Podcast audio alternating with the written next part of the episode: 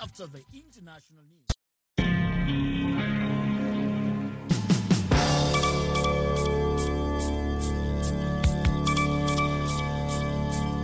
Hivi sasa ni saa tatu kamili saa za Afrika ya Mashariki, saa mbili Afrika ya Kati, hapa Washington saa nane mchana, na zifuatazo ni habari za dunia. Msomaji Sandei Shomari.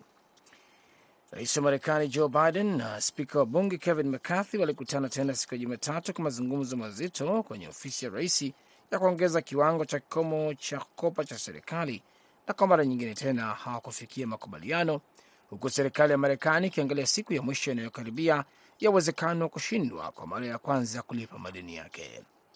Waziri wa fedha wa Marekani Janet Yellen katika barua yake kwa viongozi wa bunge siku ya Jumatatu alisema serikali inaweza kushindwa kulipa deni lake mapema Juni mosi, na kuonya kwamba hata kusubiri hadi karibu na wakati huo kufikia makubaliano kunaweza kusababisha madhara makubwa kwa biashara na imani ya wanunuzi, kuongeza gharama za kukopa za muda mfupi kwa walipa kodi na kuathiri vibaya makadirio ya viwango vya kukopa kwa Marekani. Leo Jumanne, kikundi cha utafiti cha Washington, kituo cha Bipartisan Policy Center, pia kilionya juu ya hatari inayowezekana ya kifedha ambayo Marekani inakabiliwa nayo. Milio ya risasi ilisikika katika baadhi ya maeneo ya Khartum na ndege za kivita kuruka angani siku ya Jumanne, wakazi walisema, na kuongeza hofu kwamba mapigano makali yatazuka na kuvuruga matumaini ya Sudan kwa sitisho la mapigano ambalo litafuatiliwa kimataifa. Baadhi ya wakazi waliripoti utulivu wa kiasi mapema leo Jumanne, ikiwa ni siku ya kwanza kamili ya makubaliano ambayo yanafuatiliwa na Saudi Arabia na Marekani na yanalenga kuruhusu usambazaji wa misaada ya kibinadamu. Wanaharakati walimwandikia mjumbe wa Umoja wa Mataifa kwa Sudan wakilalamikia ukiukwaji mkubwa wa haki za binadamu dhidi ya raia ambao walisema ulifanyika wakati wa mapigano yakiendelea. Baada ya wiki tano za mapigano makali kati ya jeshi na kikosi cha RSF, pande zinazozozana siku ya Jumamosi zilikubaliana sitisho la mapigano la siku saba yaliyoanza saa tatu na dakika 45 usiku siku ya Jumatatu, yakilenga kuruhusu usambazaji wa misaada.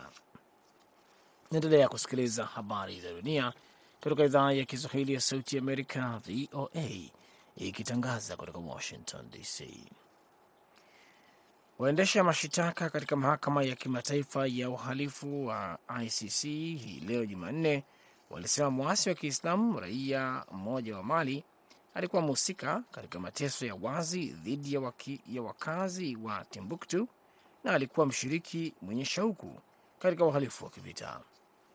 Waendesha mashtaka wanasema Al Hassan Ag Abdulaziz alikuwa mhusika mkuu katika kundi la Kiislamu la Ansar Dain ambao lilidhibiti kila nyanja ya maisha ya kila siku mjini Timbuktu baada ya kutoa madaraka mwaka elfu mbili na kumi na mbili. Al Hassan aliongoza jeshi la polisi la Kiislamu ambalo liliwatisha wakazi wa Timbuktu, hasa wanawake ambao walibakwa, wakaingizwa kwenye ndoa za kulazimishwa na utumwa wa ngono. Waendesha mashtaka wanasema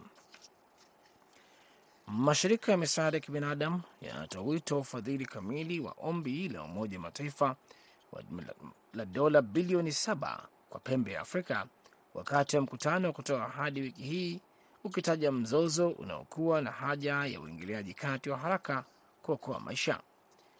Umoja wa Mataifa unasema eneo hilo linakabiliwa na ukame mbaya zaidi kuwahi kutokea katika kipindi cha miaka 40 huku zaidi ya watu takriban milioni 43.3 wakihitaji msaada nchini Somalia, Ethiopia na Kenya, na zaidi ya nusu wanakosa chakula cha kutosha, kulingana na Umoja wa Mataifa. Kamati ya kimataifa ya uokoaji ilisema hadi sasa wamepokea chini ya robo ya michango wanayohitaji. Umoja wa Mataifa siku ya Jumatano unaitisha hafla ya ngazi ya juu ya ahadi katika makao yake makuu huko mjini New York. Hizo zilikuwa habari za dunia kutoka Washington. Jina langu ni Sandey Shomari. Muda mfupi ujao utaungana naye mwenzangu Patrick Ndwimana katika kipindi cha Kwa Undani.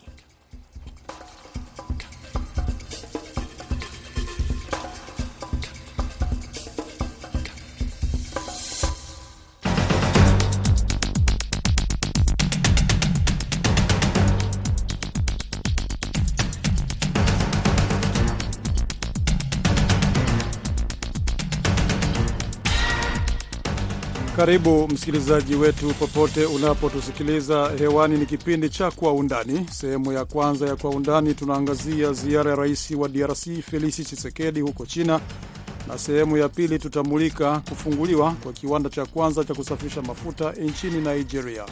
Ungana nami Patrick Ndwimana hadi tamati.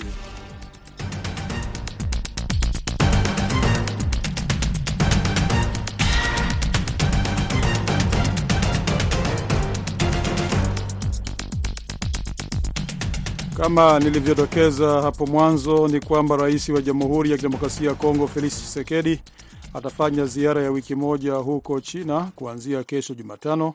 Katika ziara hiyo, Tshisekedi anatarajiwa kukutana na mwenzake wa China Xi Jinping, ambapo viongozi hao wawili watakagua na kusaini mikataba kadhaa muhimu ya biashara.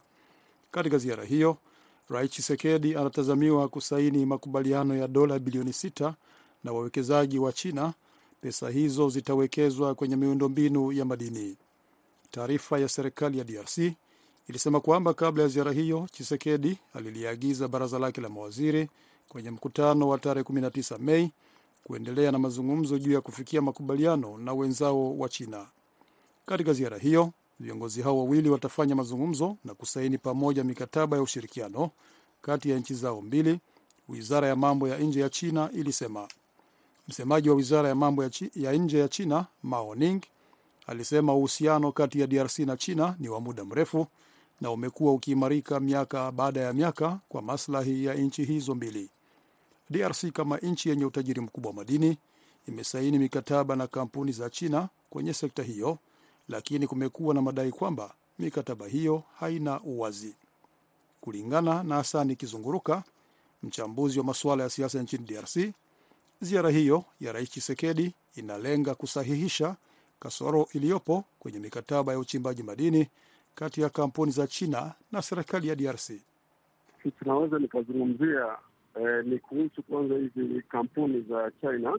Itakumbuka kwamba kuna kampuni moja ya China ambayo ilisaini mkataba na kampuni ya taifa ile inaitwa Jekamin, na hiyo kampuni ya China basi ilipewa fasi nyingi sana, migodi ya kutosha, ambayo migodi yenyewe ilikuwa na thamani kubwa, ikiwa cobalt wala kopa, Hiyo migodi ilikuwa na thamani kubwa kabisa, na katika makubaliano hayo ilionekana kwamba hiyo kampuni ya China lazima iwe inalipa asilimia ishirini na tano zile pesa ambazo hiyo kampuni itakuwa na ingiza, ndio wanatoa asilimia ishirini na tano na iwe napatia hiyo kampuni ya serikali.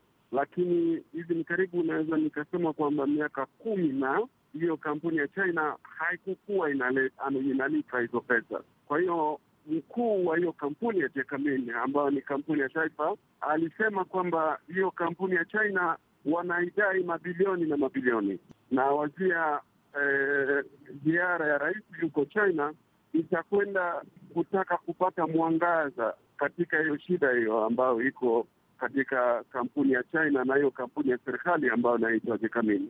Bwana Kizunguluka, kuhusu mikataba ya uh, zamani kati ya Jekamin na kampuni za China, ilikuwaje mpaka Jekamin uh, hiyo mikataba hizo pesa ambazo zingeingia kwenye hazina ya Jekamin ambayo ni kampuni ya serikali ya madini, imekuwaje hizo pesa kampuni za China zisilipi pesa hizo na viongozi wakakaa kimya? Ilikuwaje? Kipi kilitokea hapo? Mimi nawazia kwamba nataka kunukulu yale ambayo rais mwenyewe Tshisekedi alivyozungumzia. Alisema kwamba katika kusaini hiyo mikataba e, kati ya serikali ya rais mstaafu Joseph Kabila na serikali ya huko China e, kulikuwa giza nyingi sana na hizo giza hizo zilifanya rais Tshisekedi alalamike na aseme kwamba e, kuna baadhi ya vipengele fulani fulani ambavyo havikutumikishwa kiwazi, na yeye kibinafsi sasa e, alitaka katika e, ziara hii apate kufungua kiwazi hivyo e, vipengele ambavyo vilikuwa vinaleta giza fulani fulani hivi. Na katika miezi kadhaa iliyopita kuna mwanahabari uh, wa redio ya Ufaransa RFI uh, mwenye asili ya Cameroon Alain Foka ambaye alifanya uchunguzi kuhusu kampuni za China zinazochimba dhahabu kwenye migodi huko Kivu Kusini bila kibali au mikataba rasmi. Ripoti ya mwandishi huyo wa habari ilisambaa kwenye mitandao ya kijamii akieleza kuwa wamiliki wa kampuni moja ya China walimziwia kufika mahali inapofanyia kazi ili kuficha ukweli. Je, eh, Asani Kizunguruka, bila shaka ulifuatilia ripoti hii ya mwandishi wa habari Alain. Alichosema ni sahihi? hiyo e, inawezekana maani maana huyu Alain e, katika video hiyo kwa kweli alikuwa katika msafara huko Kivu ya Kusini, huko mashariki mwa Kongo. Wakati alipofika huko e, mashariki, basi ikabidi e, katika msafara wake wachukue ndege na wapate wa, kwenda huko mahali e, patarafa ambalo linaitwa Mwenga. Huko ndo wanachimba madini sana dhahabu, lakini ilionekana kwamba huko Mwenga kampuni ambazo zinafanya hiyo kazi ya kuchimba madini ya dhahabu zilikuwa ni kampuni za Wachina, na hizo kampuni kufatana na e, inquiries ambazo zilifanyika, ilikuja kuonekana kwamba zilikuwa zinafanya kazi bila kuwa na barua za serikali, na kufatana na uoga wa kuonyesha kazi ambazo wanafanya na hawana vitambulisho, basi ilibidi e, wamtilie moto bwana Foka huyu asipate wakati wa kwenda huko na apate kuthibitisha mwenyewe kazi ambazo hizo kampuni za China zinaendelea kufanya. Kwa hiyo watu wengi walikuwa involved katika eh, hali kama hiyo, na wale watu baadhi yao walitiwa mpaka hapa Kinshasa ili waje kufafanua kinagaubaga hali ambayo inaendelea huko hasa. E, pia bunge la taifa pia liliwahi kuingilia neno ambalo lilitiliwa kiwazi na huyo bwana Kokaa. Kando na mikataba mipya ambayo uh, Rais Tshisekedi anatarajiwa kusaini na viongozi wa China, unadhani atagusia hili suala la malipo ambayo uh, kampuni za China hazikulipa uh, ile kampuni kuu ya serikali Jekamin? Unafikiri atalizungumzia swala hili? Mimi nawazia kabisa hilo ndo linapewa kipaumbele, maana kwanza yeye mwenyewe kwanza alikingizakingiza timu ya uongozi ya hiyo kampuni ya,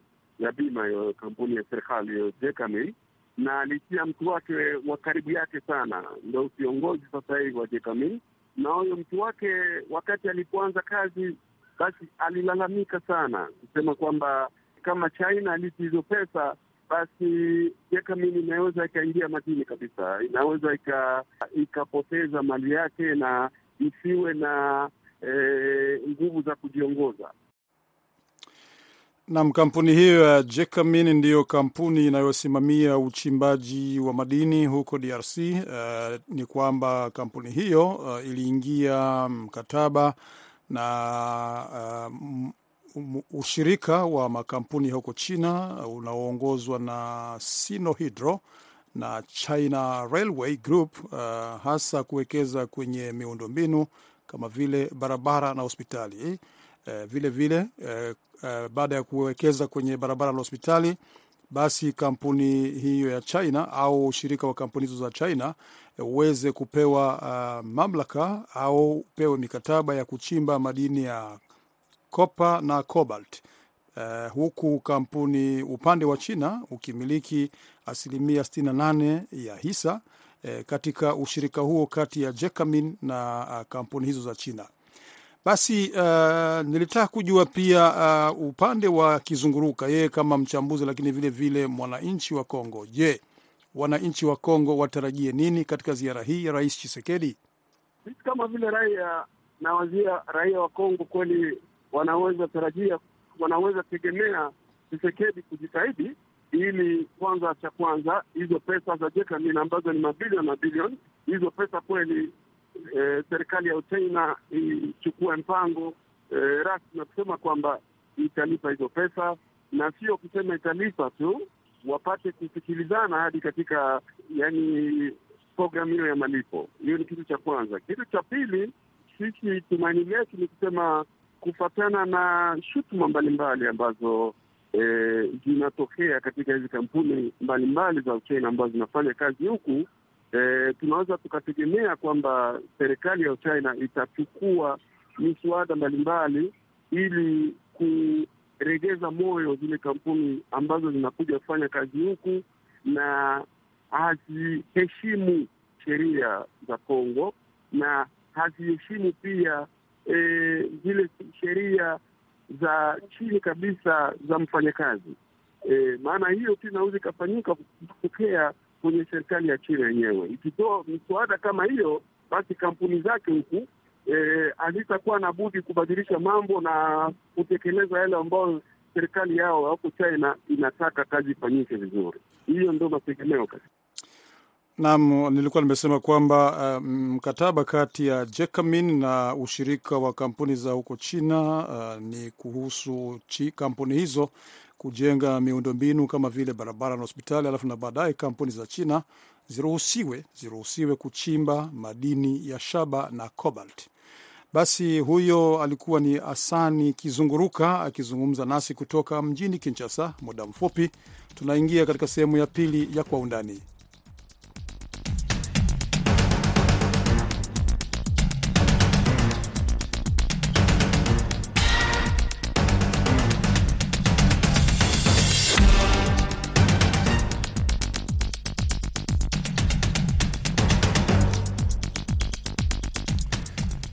Sasa tuangazie lile suala la Nigeria kufungua kiwanda chake cha kwanza cha kusafisha mafuta. Ni kwamba rais wa Nigeria Muhammadu Buhari Jumatatu alizindua kiwanda cha mafuta kinachodaiwa kuwa kiwanda kikubwa cha kusafisha mafuta barani Afrika.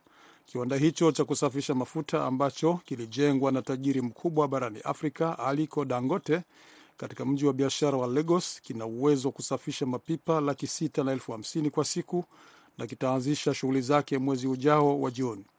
Kwa miongo kadhaa, Nigeria ambayo ni mzalishaji mkubwa wa mafuta hafi barani Afrika imekuwa ikitegemea mafuta yanayoagizwa kutoka nje ili kukidhi mahitaji ya ndani ya bidhaa hiyo kwa sababu ya viwanda vibovu vya serikali vya kusafisha mafuta.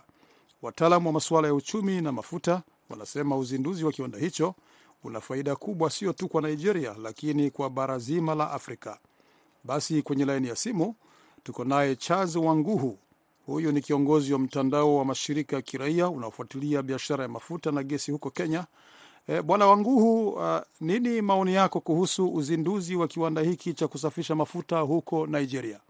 Kwa upande wangu, I mean, shida shida ya hizi viwanda, ili kiwanda kimoja kipate profit, unahitaji si kusafisha mafuta peke yake, lakini wahitaji yani factory nzima. Uh, maanake kutoka mafuta haupati tu hizi, unajua hautoi tu diesel. Kuna vitu nyingi kama plastiki na vitu kama hivyo yeah? Kwa hivyo viwanda vingi vile kubwa zinahitaji kuwa na faktori nzima ili watengeleze pesa, manake unatengeleza pesa kutoka hizo vitu zote ndogo, kutoka fertilizer hadi plastic, alafu kisha kwa kusafisha mafuta. Kwa hivyo sasa, ukianza tu kiwanda ya kusafisha mafuta, sana sana itakuwa ngumu kupata ni, ni shida kupata faida uh, maanake unahitaji yani hiyo system nzima iwe kwa hiyo kiwanda kimoja ili kutengeleza pesa. Alafu sasa ukiangalia yani um, kwa ujumla kila mtu anajaribu kusonga kutoka hii, mambo ya mafuta unaona. Kwa hivyo maanake climate vile climate crisis ipo, watu wengi wanajaribu kuhama kutoka mafuta. Kwa hivyo sasa ku, kuanzisha kiwanda kama hii yenye itahitaji miaka mingi ili ipate hiyo faida yake, um, mi sione ni kama itakuwa kwa faida yani ya ya, ya Afrika nzima.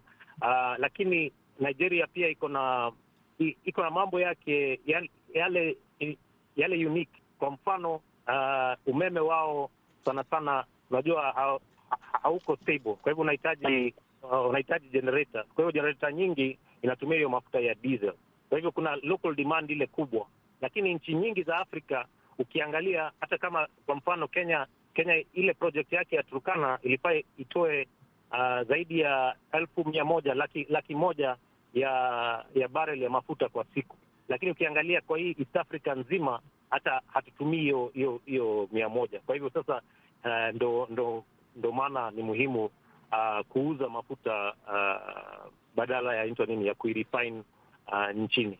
Lakini upande wa Nigeria, sababu Nigeria ni mzalishaji mkuu wa mafuta barani Afrika, uh, kuona walikuwa hawana kiwanda cha kusafisha mafuta, sasa kimepatikana, sababu uh, walikuwa wakizalisha mafuta ghafi alafu wanayasafirisha nje ili yaweze kushughulikiwa, yani yarudi tena eh, yauzwe tena nchini mwao baada ya kusafishwa katika nchi za kigeni. Sinaona kwamba hapa eh, Nigeria hasa hapa wamefanya eh, jambo muhimu sana pe, pengine na nchi zingine za Afrika ambazo nafikiri uh, ni nchi chache sana za Afrika ambazo zina viwanda vya kusafisha mafuta. Hiyo ni ukweli, ni kweli kwamba viwanda ni vichache, lakini kuna sababu ya ya hizo viwanda kuwa vichache. Kwa, kwa mfano ya Kenya ilifungwa, haikuwa na faida. Kuna kiwanda kingine tena, kuna Niger yenye inasafisha hii mafuta ya ya ya Chad ya, kuna ile Chad Cameroon pipeline pia no refinery ili, iliwekwa kule uh, na hiyo refinery haina faida. Kwa hivyo hiyo ndio shida. I mean, ukiangalia kwa makini, shida ni faida, ni, ni, ni, ni kana kwamba kutengeleza kiwanda kenye kitatengeleza pesa na kitafaidia watu na na bei pia ishuke. Naam, kama alivyosema uh, Charles Wanguhu, ilidhihirika kwamba nchi za Afrika zinazozalisha mafuta hazina viwanda vya kusafisha mafuta au ni nchi chache kabisa ambazo zina viwanda hivyo. Basi Charles Wanguhu, unadhani ni kwa nini nchi hizo haziwekezi kwenye viwanda vya kusafisha mafuta? Pata hela ya ku, ya kuanzisha hizi viwanda, hiyo ndo shida. Hiyo ndo nchi nyingi uh, inashindwa kufanya. Kwa mfano uh, Uganda pia imejaribu uh, kuanzisha hiyo kiwanda uh, ilijaribu kwanza kuongea na wa China ika, ikaenda kwa Warusi uh, na bado hata sasa hivi bado hakuna hakuna project yenye imeanzishwa ya hiyo kiwanda bado. Kwa hivyo hiyo ndio shida. Shida ni kupata hela, maanake watu wakiangalia wakiangalia ile inaitwa project economic uh, ni ngumu sana kupata kupata faida. Lazima eh, ni vile nilikuwa nasema mwanzoni, lazima uwe na ile factory yenye inatengeneza kila kitu hmm? kutoka fertilizer hadi uh, nini hadi plastics ile inaitwa petrochemical facility hiyo, uh, ndo inaweza at least pata faida. Maanake sasa bei ikishuka upande moja, at least unafaidika enye upande ingine, labda plastic uh, saizi imepanda ama bei ya fertilizer imepanda. Hiyo ndo kitu muhimu zaidi. Kwa hivyo I mean, sitaki kusema nini hii kiwanda ni kibaya, lakini lazima tuiangalie kwa makini kwa miaka kadhaa kuelewa kama ita, itapata hiyo faida yake. Kwa hivyo iki, ikifanikiwa nafikiri inaweza kuwa example kwa nchi nyingi. Uh, lakini ni ngumu, ninaona ni ngumu kupata hiyo faida. Naam, uh, Nigeria ni mzalishaji mkubwa wa mafuta ghafi barani Afrika. Uh, taarifa au takwimu zinaonyesha kwamba mfano mwaka wa 2021 Nigeria ilizalisha mapipa milioni moja na laki tano kwa siku ya mafuta ghafi uh, lakini wanasema uh, kiwango hicho kilishuka kwa asilimia 37 ukilinganisha na uzalishaji wa mwaka wa 2012 eh, lakini kulingana na shirika la linalojumuisha nchi za nchi zinazozalisha mafuta duniani OPEC, Nigeria vilevile eh, vile iliendelea kuwa na kwenye nafasi ya kwanza kwa kuzalisha mafuta ghafi barani Afrika kwa miezi miwili mfululizo. Hapo mwezi Disemba mwaka jana, Nigeria ilizalisha mapipa ya mafuta milioni moja eh, laki mbili na elfu thelathini na tano kwa siku. Ilikuwa ni mwezi Disemba kulingana na takwimu hizo za uh, shirika la nchi zinazozalisha mafuta duniani eh, ambayo ni OPEC. Na kama nilivyoeleza hapo mwanzo ni kwamba kiwanda hicho cha kusafisha mafuta kilijengwa na mfanyabiashara tajiri mkubwa nchini Nigeria na barani Afrika Aliko Dangote. Wanguhu, nini tathmini yako kuona mfanyabiashara huyu anawekeza katika miundombinu ya kusafisha mafuta? Vikundi vya vya private sector hao ni afadhali kuanzisha hizi hizi miradi, maanake wataweza uh, kuweka bei chini. Nafikiria shida za hizi viwanda za kusafisha mafuta nyingi zao zilikuwa za serikali. Ni afadhali private sector wachukue hizi mradi kushinda serikali. Kwa nini? Maanake serikali Kwa, kwa nini? maanake serikali inachukua pesa za umma zinaiweka kwenye hizi vikundi. Waona kama huyu mfanyabiashara binafsi mwenye akianzisha hii mradi, mradi isipofanya isipofanikiwa, uh, unajua yeye atachukua into nini, atachukua hizo loss zake aende. Lakini serikali ikiweka pesa za umma katika hizi miradi, unajua badala ya kuenda kuangalia mambo ya afya ama mambo ya ya masomo, naona haifai. Kwa hivyo kwa maoni yangu, afadhali private sector waendelee kuchukua hizi miradi ili zisipofanikiwa, at least uh, nito nini, hatuta hatutapoteza pesa za umma. Kwa hiyo nadhani huu mfano wa huyu tajiri uh, Alita Dangote kule Nigeria anaweza kuwa ni mfano mzuri wa kuiga kwa nchi za Afrika, Afrika Mashariki. Ndio, akifanikiwa nafikiria na akipata akipata formula yenye itafanya kazi Nigeria, pia hiyo inaweza inaweza tumika nchi zingine. Basi sijui nchi kama vile Uganda ambazo wanasema wana mafuta lakini mpaka sasa mradi unasuasua, hatujui imefikia wapi. Uh, we unadhani nchi zile za Afrika Mashariki ambazo wana mafuta uh, rasilimali za mafuta, unadhani wanatakiwa kufanya nini ili rasilimali hii izinufaishe nchi zenyewe, lakini uh, inufaishe pia uh, wananchi wao? Nafikiria kuongeza uwazi katika vile uh, hizi rasilimali zinatumika uh, na zile hela zinazotoka kwa hizi rasilimali hii, tukiongeza uwazi itasaidia at least wananchi wafaidike. Naam, ni Charles uh, Wanguhu akizungumza nasi kutoka huko uh, Nairobi, Kenya. Charles Wanguhu ni kiongozi wa mtandao wa mashirika ya kiraia yanayofuatilia masuala ya biashara ya mafuta na gesi huko nchini Kenya. Nigeria ni mzalishaji mkubwa wa mafuta uh, mafuta ghafi barani Afrika, lakini kulingana na takwimu za shirika la nchi zinazozalisha mafuta duniani OPEC ni kwamba Nigeria ni mzalishaji wa sita wa mafuta ghafi duniani.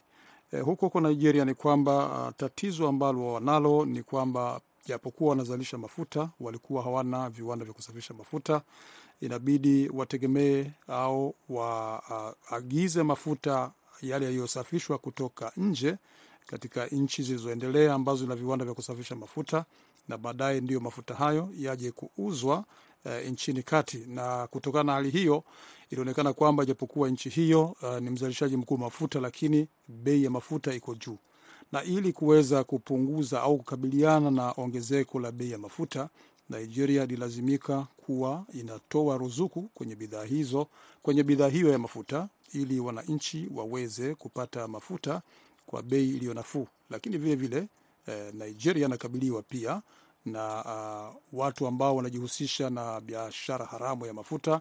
Imeonekana katika taarifa kwenye mitandao ya kijamii, kwenye video, kuna watu ambao wamejenga kama vile viwanda vyao vya chini kwa chini, viwanda ambavyo vinatoa mafuta kwenye makampuni ya kuzalisha mafuta au kwenye mapipa ya mafuta na kuyasafirisha hadi nje ya nchi, na hali hiyo imeisababishia hasara kubwa nchi hiyo, eh, hasara ya mabilioni ya dola.